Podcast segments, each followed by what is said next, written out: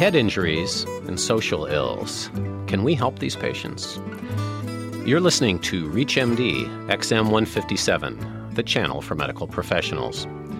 Welcome to the Clinicians Roundtable. I'm your host, Dr. Gary Cohn, and joining me today is Dr. Wayne Gordon, who's the Jack Nash Professor in the Department of Rehabilitation Medicine at the Mount Sinai School of Medicine in New York City. Dr. Gordon is a PhD psychologist and professor of rehabilitation medicine and psychiatry at Mount Sinai. He has written extensively on the psychiatric and social challenges following traumatic brain injury. Today, we're going to be talking about head injuries and social ills and whether we can help these patients. Dr. Gordon, thanks for joining us today. We appreciate it. Thank you for having me. Wayne, maybe before we get into this issue, could you share with us a little bit about your own scientific background and how you got interested in this line of research?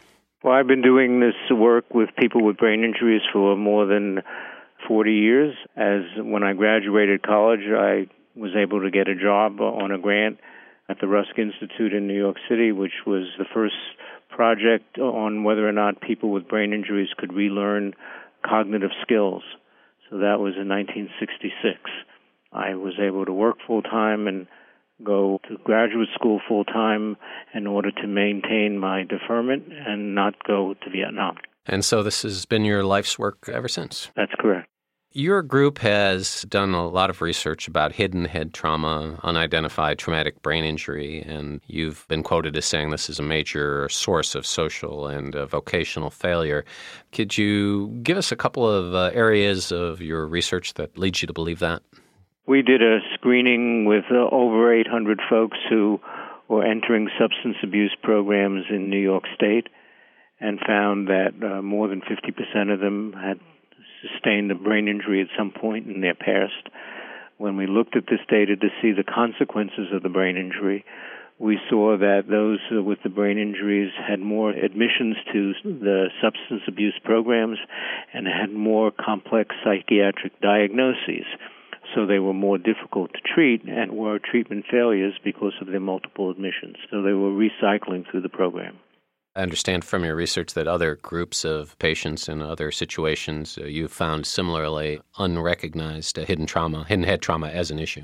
That's correct. We found it in the homeless. And in addition, in regular schools here in New York City, we did some screening and we found that Uh, 10% of the kids we screened in regular classrooms had an unidentified brain injury. Well, that's impressive numbers. Well, can't help but think that a lot of this talks to prevention issues, but if we get to the point where we have patients who have various social or psychiatric challenges as a result of brain injuries, what's your thinking currently about therapeutic approaches to helping them, whether uh, adults or kids? Should we be treating them differently than we are now? And if so, how? Well, given the large number of unidentified, most of them aren't treated. Many of those who identified really can't get the services they need because uh, insurance companies won't pay for it. So, for the very few who are able to get the services they need, there's sufficient evidence to show that cognitive rehabilitation is an effective intervention. If you have a, an adult who's out there in the real world but suffering and has the ability to access the appropriate resources, what kinds of professionals would be working with them? How long might it take? How long is it? I don't know if there is such a thing as a typical treatment, but could you maybe describe some hypothetical patients and what their results have been? Sure.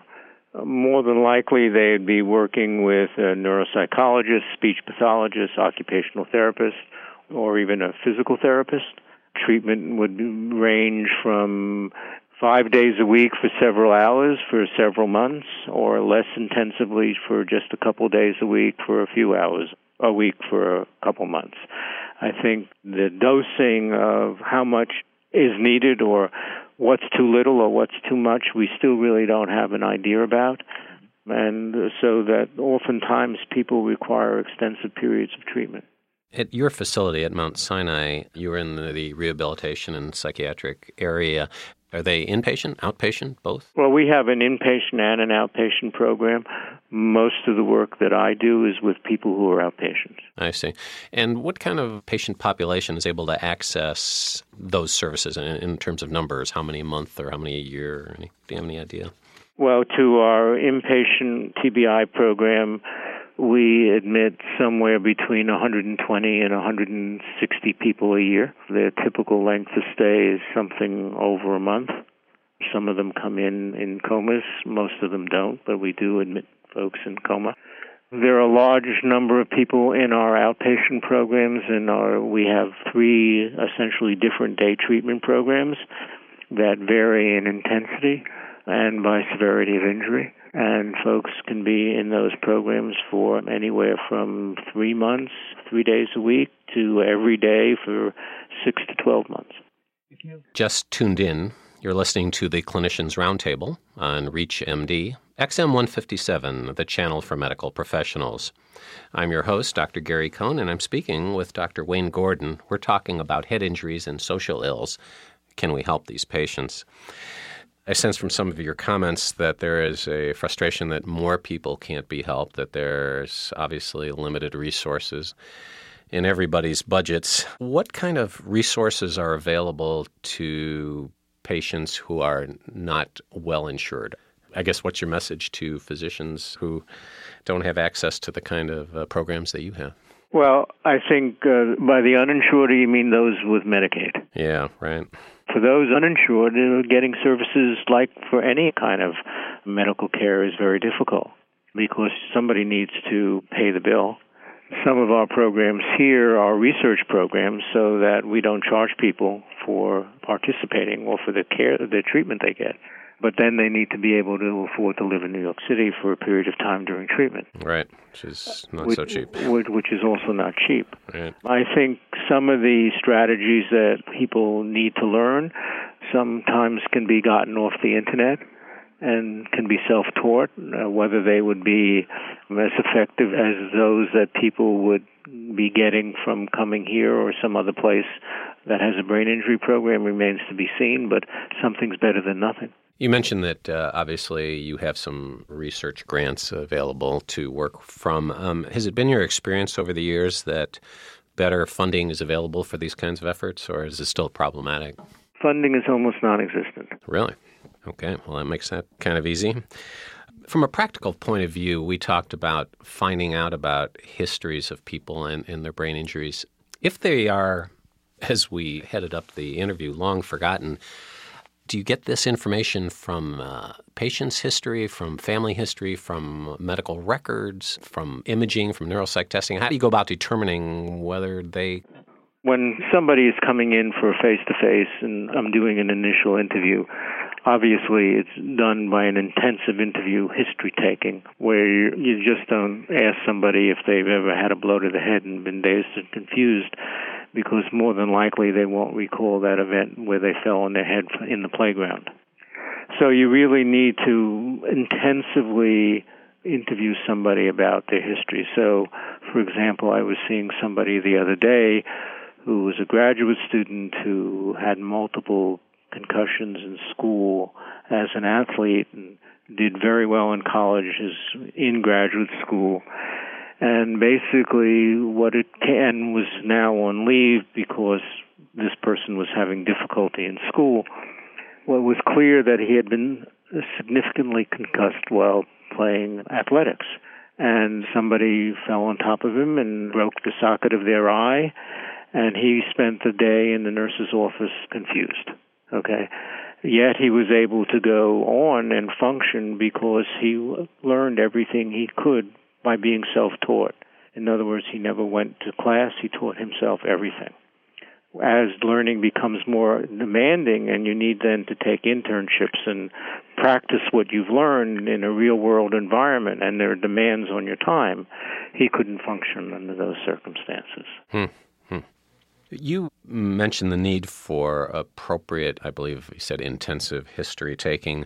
Would you have any advice for uh, practicing clinicians out there, either with their general population or with specific symptom patients that uh, come to them with, you know, headaches, can't concentrate, not working right, life isn't going well? I mean, is it significant enough and frequent enough that these kinds of questions about those kinds of histories should be a regular part of our intake? There's no question about it because for example, a child can be concussed at a young age and may not run into difficulties until many, many years later because essentially children grow into their impairment. What do you mean by that?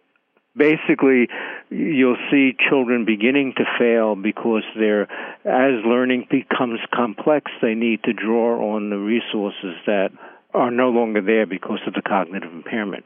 Okay, so that it's not until you begin to have more demands on your memory, on your reasoning, on your processing speed that you begin to see that the challenges exist. So they may not be there for the initial years of learning, but the problems begin to emerge in middle school and high school. And if you're a practicing internist or family practitioner out there and you get an inkling for whatever reason that old traumatic brain injury is an issue, what should they be doing? Should they be making a neurology referral? Should they be making a psychological referral, psychiatric? I think the first thing is to not to discount the concussion. There are too many people who basically discount the concussion because they say, well, you're going to get better. The symptoms will resolve. Well, true, the immediate symptoms will resolve, but even for somebody who's an adult, you're not going to know that you have memory problems or that you can't function at work, you know, two days after your injury.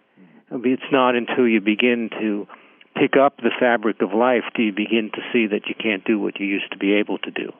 And you may not want to acknowledge that initially until you really begin to get into trouble. The other thing I think would be very important is that a neuropsychological evaluation really could aid in making the differential diagnosis. I imagine you probably have some thoughts about uh, professional athletes who have multiple concussions and go back to work, go back to their jobs. Probably not a good idea? Not a good idea. I think in uh, high school sports, we know that about 50% of their injuries, okay, are concussions. I think in the NFL, you see a, a large number of concussions. I think once you've had one concussion, the re-injury rate is 12%. So you become at a greater risk over time. Our brain is our most powerful product, and we need to do everything we can to try to protect it. Those are good words to end on. My thanks to Dr. Wayne Gordon for being our guest. We've been talking about head injuries and social ills and how we can help uh, patients with those issues. I'm Dr. Gary Cohn, and you've been listening to the Clinicians Roundtable on ReachMD, XM 157, the channel for medical professionals. To comment or listen to our full library of podcasts, visit us at reachmd.com. Register with promo code RADIO and receive six months free streaming for your home or office. Thanks for listening.